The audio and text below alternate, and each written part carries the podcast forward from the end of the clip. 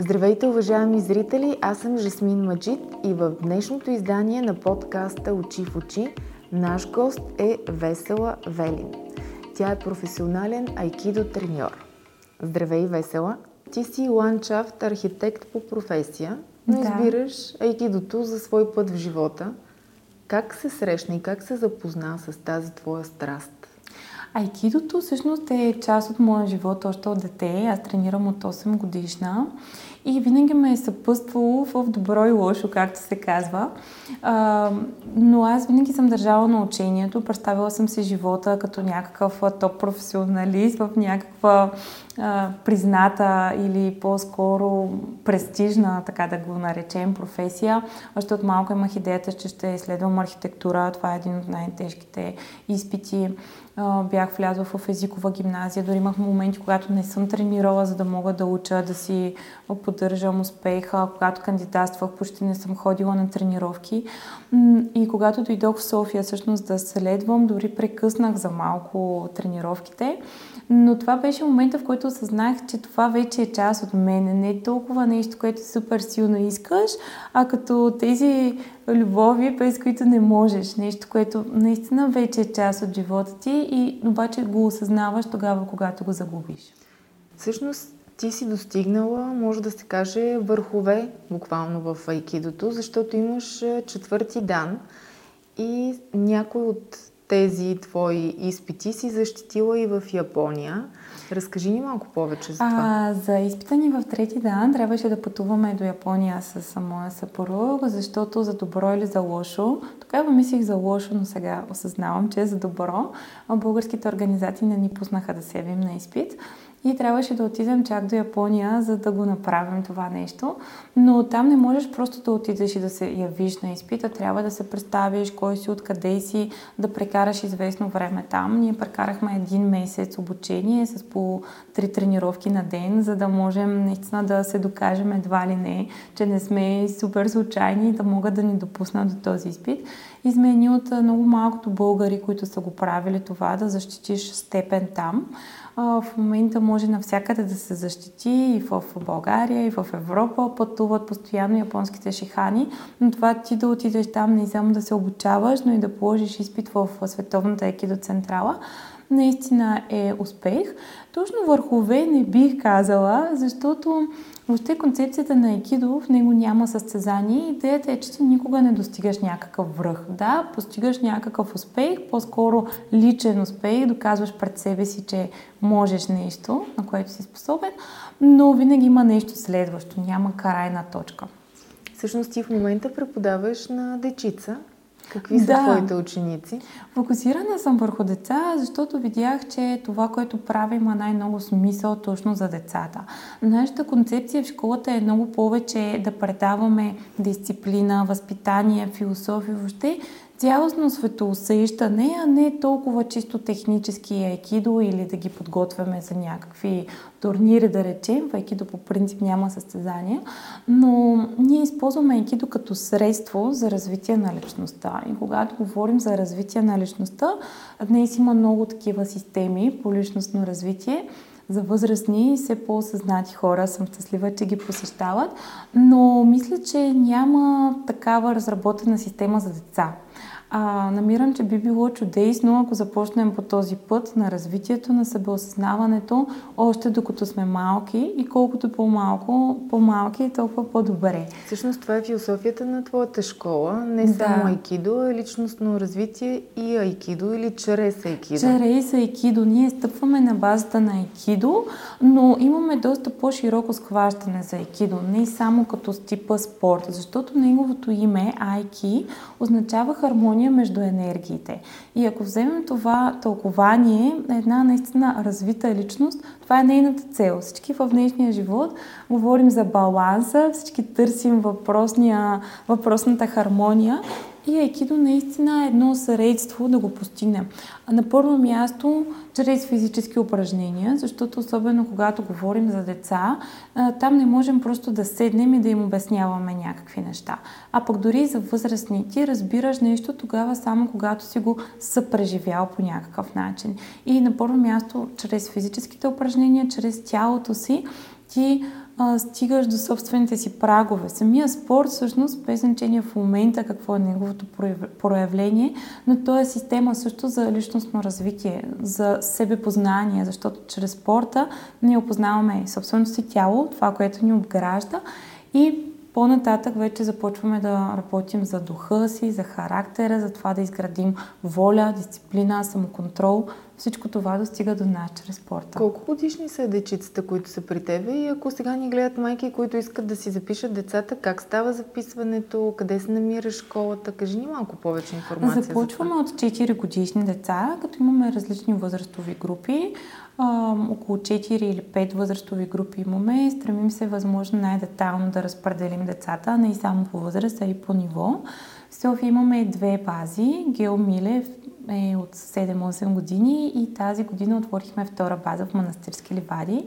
Тя е съвсем нова и там основно приемаме нови ученици. В Гео Милев имаме съвсем малко още свободни места, но би могло и там. Записването винаги става чрез пробен урок, който е безплатен за посетителите. Той е по-скоро опознавателен и за двете страни. Ако се прецени, ако детето е по-малко, може първия път само да гледа. Защото когато говорим за четири-пет годишни деца, там е много важна адаптацията. И особено за едно бойно изкуство, нашата школа е доста строга, дисциплинираща. Много е трудно наистина от вратата да започнеш и да казваш прави това, прави това. Трябва да се подходи по-плавно. Първо детето само да гледа, да види другите деца какво правят, да си повярва, че не е чак толкова страшно, че би могло и то, да отделим време да разговаряме с родителя, да видим какви са неговите цели, каква е нашата концепция, дали имаме среща, защото е много важен взаимния процес. Това не е просто ни оставя детето и ние правим нещо, а постоянно трябва обратна връзка и комуникация и от родителя, и от учителя. Всъщност как се случва това? Звучи ми много сложно вплитането на личностно развитие чрез спорт при толкова мънички деца. Предполагам, че има а, някакви стъпки, които спазвате, особено при толкова мъничките на четири-пет годинки. Как подхождате към тях с а, тех, тяхното светоусещане, когато те първо откриват света? Какво ги учите тях?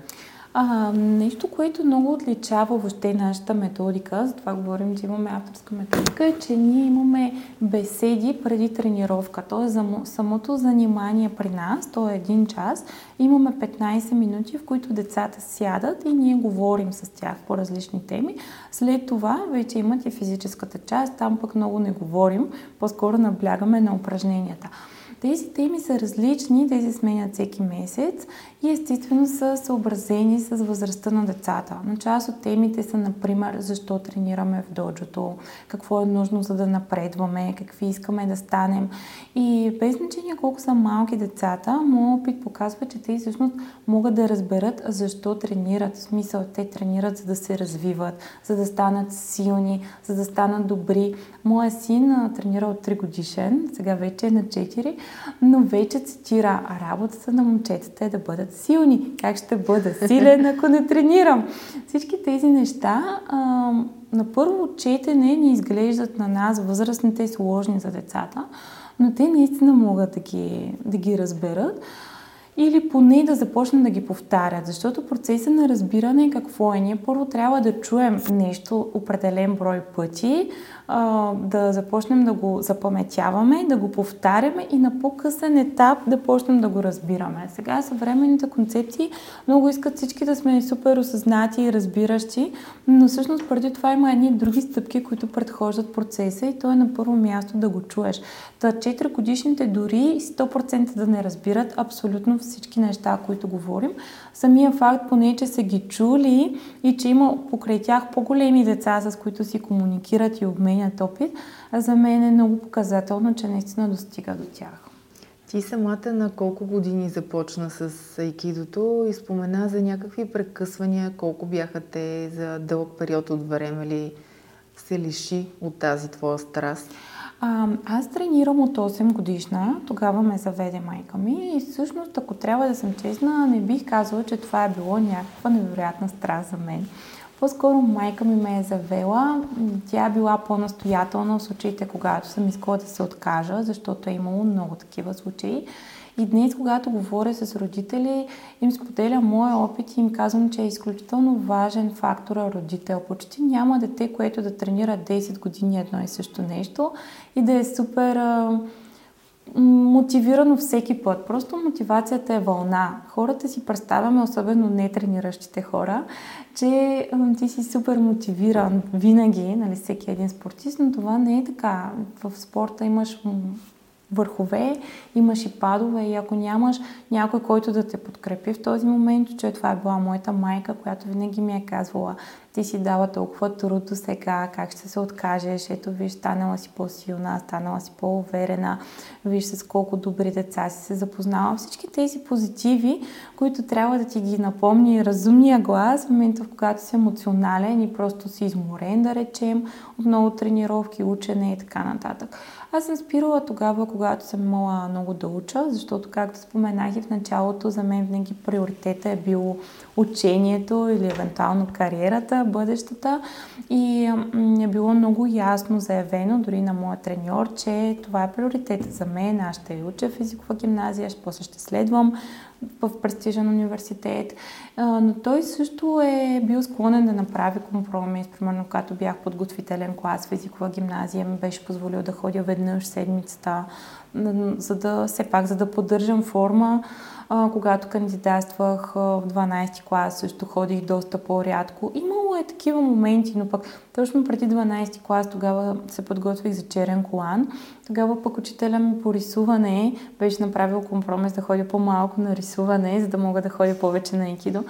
И всичко в живота е един баланс. И когато искаме наистина доста сфери в нас да се развиват, според мен те не се случват точно паралелно, едновременно, а понякога даваш малко повече на едното, по-малко на другото, след това сменяш, за да може, крайна сметка, колелото да върви. Спомена преди малко за пътуването ти в Япония, че тогава сте били заедно с твоят съпруг. Той също, а, а, също тренира айкидо, mm-hmm. и всъщност той е някак вид твой ментор в, в айкидото, така ли да разбирам? Разкажи ми малко той повече. Той е мой ментор в живота по-скоро. Точно в айкидото, ам, поне в началото, да речем, аз съм била негов ментор, защото аз имах просто много повече опит с айкидо. Аз тренирам от десет години преди него айкидо и чисто технически аз притежавах по-висока степен. Но пък той идва от професионалния спорт, той е бивш лекоатлет, национален състезател на, на България и той чисто треньорски компетенции има много повече от мен. И в това отношение ми е бил ментор. Когато започнахме да преподаваме, всъщност от моите учители никой точно не ме е обучавал как се преподава. Защото това, че ти имаш технически компетенции, не означава, че си добър треньор и че можеш да ги предадеш на другите. Просто това са много различни качества, които трябва да развиеш в себе си. И по-скоро той ми е помогнал. Първоначално започнахме от там, той да ме напъства чисто от треньорска гледна точка какво и как трябва да правя. И след това а, прерасна в доста по-философски да ми бъде наистина ментор. Той се занимава от много преди мен с личностно развитие, дори беше минал в едната крайност, много източния модел, искаше да ходи в Тибет, да става монах. Тогава се запознахме и се отказа от тази идея. Но с тези си влечения, всъщност оттам аз черпя информация. Той е източника, така да кажем, а аз съм тази, която успявам пък да го предам на на хората, на децата, на родителите, защото неговия пък език е доста а, по-сложен, да речем. Той не е от този тип, който може да седне и да говори пред много голяма маса хора. Той ми дава информацията на мен, а пък аз се спускам надолу. Нещо такова, но имаме много хубаво сътрудничество с него, не само в живота, чисто като брак, а като мисия. И двамата намираме, че това, което правим, ни е мисия и всъщност нещата се припокриват до голяма степен това, че сме заедно и че има нещо много по-голямо от нас, школата, от, нашия, от нашето семейство, от нашата връзка. Много пъти ни е помагало всъщност да си запазим връзката, защото... От колко време сте заедно? От десет години сме заедно и за, за всяка една дълготрайна връзка имаш някакви перипетии, през които минаваш и според мен това да правите нещо общо заедно от една страна е много голямо предизвикателство, защото доста се опознавате един друг, различни спектри от себе си изследвате, но пък и това ви държи. Когато просто сложиш твоята мисия преди твоето его и знаеш, че има нещо, което е над теб и ако ти се разделиш хипотетично с този човек, да, ще си сложиш край на семейството, но ще сложиш и край на нещо много по-голямо от твоето семейство и това те крепи да не го правиш. Има ли бойно изкуство в това да запазиш една връзка, едни отношения толкова дълго време? Да, абсолютно. осемдесет процента от хората в днешно време се разделят. Тоест това не е толкова лесно нещо да го запазиш и трябва да се бориш за него. Много хора според мен си представят, че любовта просто се случва. Че хармоничните отношения просто се случват. А това не е така. Поне от моя личен опит и от хората, които са около мен. Преди време бяхме някъде на петата-шестата година с моя съпруг. Бях прочела някаква статия точно за връзките. Аз много се интересувам от тази тема. И там пишеше, спокойно трябват ви около осем-девет години за една връзка, за да се хармонизира. И аз тогава си казах, леле, ужас. Но всъщност сега мога да осъзная, че това наистина е така и мога да кажа, че наистина сега ние имаме хармонични отношения. Но това е била много работа. Първо място за мен, за него в индивидуален план и след това взаимно. Но това наистина е много работа, не се случва просто е така. Добре, да се върнем на айкидото. С какво е по-различно то от другите бойни изкуства? Какво му е специалното?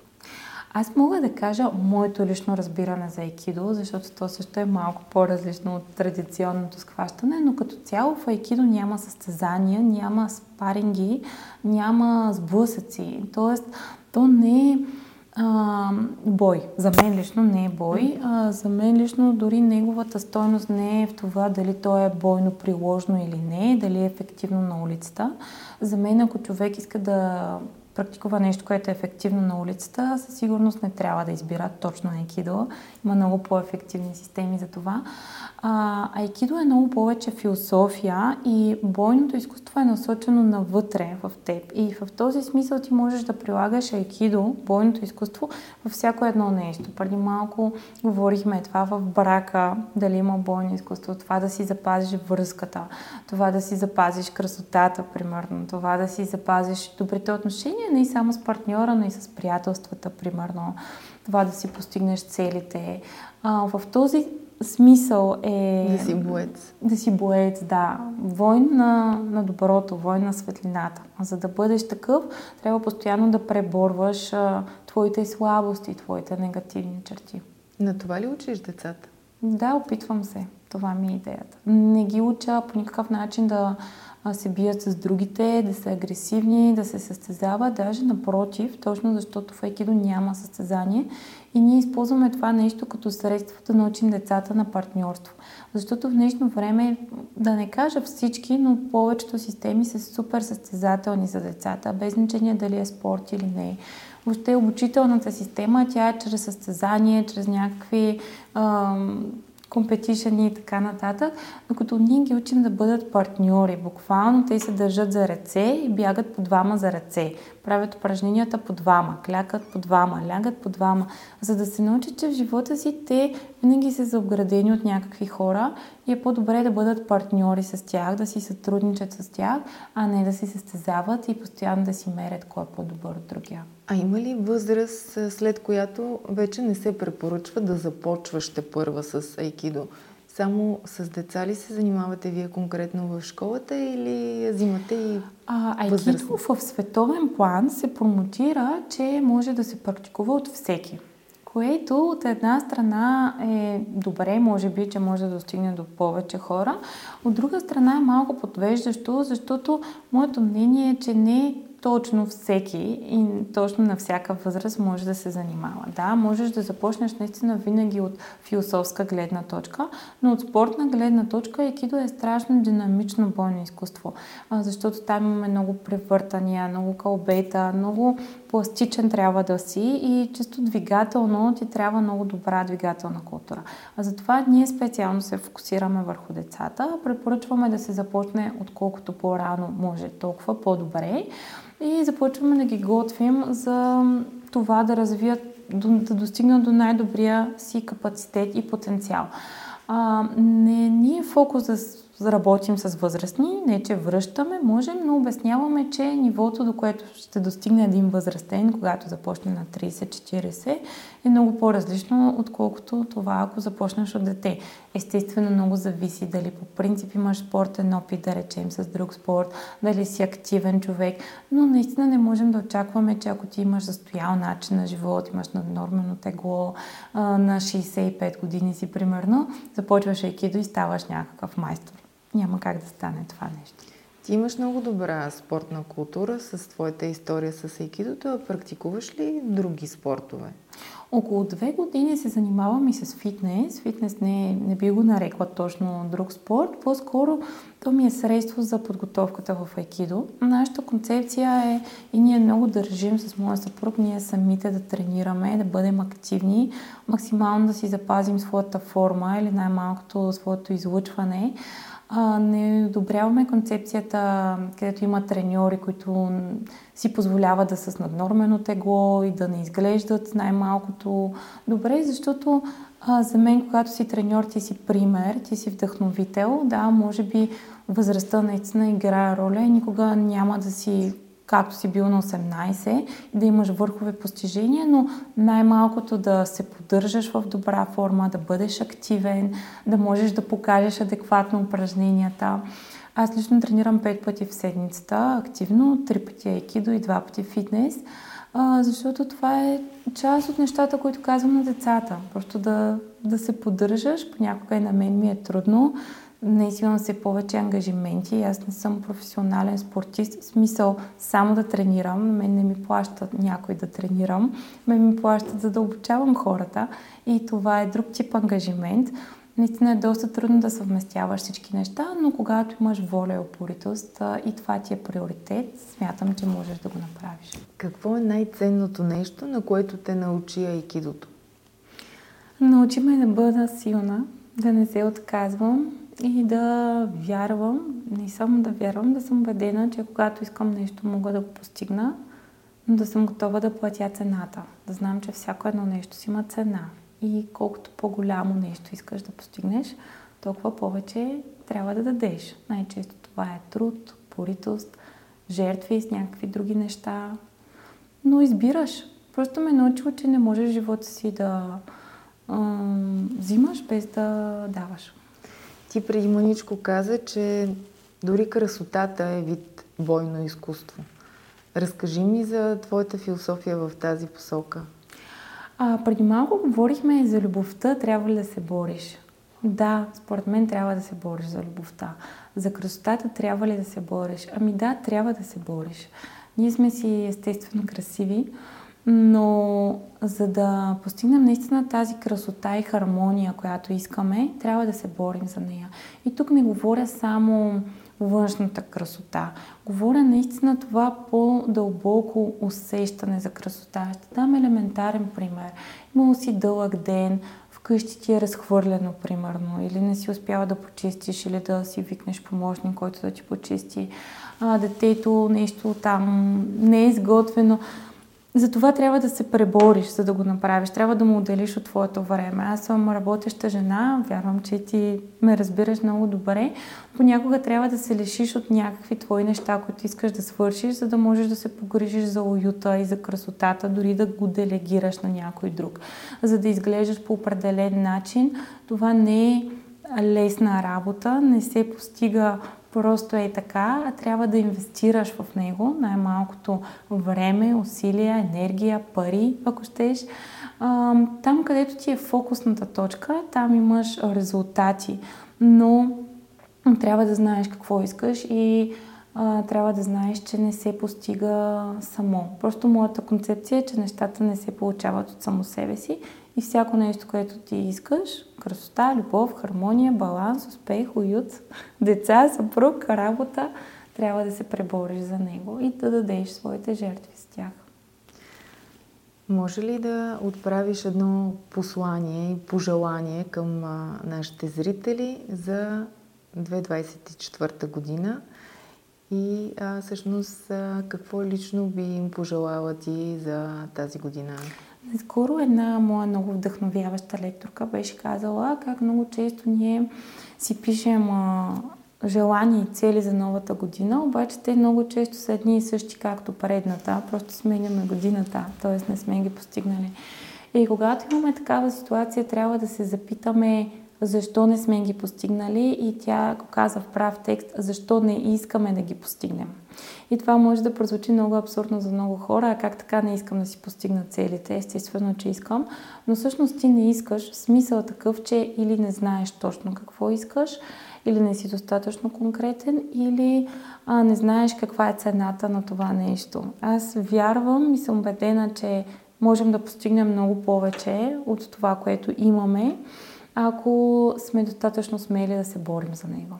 Та моето послание е: бъдете смели, поставете си високи цели и си повярвайте, че може да го постигнете. Това е борба, това понякога е болка, но болката за нещата, от които си се лишил, за да постигнеш твоята цел, е много по-малка от болката с това, че не живееш живота, който можеш да живееш. Няма нищо по-голямо като щастие от това да си реализираш потенциала. И всъщност да завършим с това, доколко лично ти смяташ, че е важно човек да си вярва. Защото до някаква степен асоциираме това понякога с голямо самочувствие. Има няколко прочета на това да си вярваш. Доколко лично ти смяташ, че това е важно наистина да си вярваме? Много е важно да се вярваме. В моя път нещата, които съм направила и постигнала, малки или големи, много от тях са били защото, не защото, въпреки или и защото хората са ми казвали, че това е абсурдно, това не може да стане и така нататък. Важно е да си вярваме. Според мен е важно да намерим и човек, поне един човек, който също ни вярва. Защото когато сте двама, вие сте група и тогава няма никакво значение какво ти казват всички останали. А ако си сам, наистина, може би много повече граничиш към твърде голямата самоувереност и това да нямаш връзка с земята. Но ако имаш поне един последовател, така да се каже, ти вече си лидер. А като имаш един, може да имаш и двама, и трима, и сто. Така че трябва да си вярваме абсолютно и трябва да сме смели да намерим своите сходни души, хората, които ни подкрепят, хората, които също ни вярват. И тогава ние валидираме, така да се каже, своята идея, защото ако тя остане само единствена за нас, тя няма никакъв смисъл. Но ако има поне за един друг човек смисъл, значи тя всъщност е стойностна. Мисля, че това е един много хубав завършък на днешният ни разговор, за който много ти благодаря и се надявам да се видим отново с теб. Благодаря ти за гостуването в Очи в очи. Благодаря и аз. Много се радвам, че бях твой гост. Аз ти споделих и налично. Много те харесвам. За мен ти си една много вдъхновяваща жена и си пример за това как можем да, можем да живеем на по-голям потенциал. Благодаря ти за това гостуване, Весела. Уважаеми зрители, ако все още не сте се абонирали за канала ни, сега е момента да го направите и така ще разбирате първи за новите епизоди, качени в канала.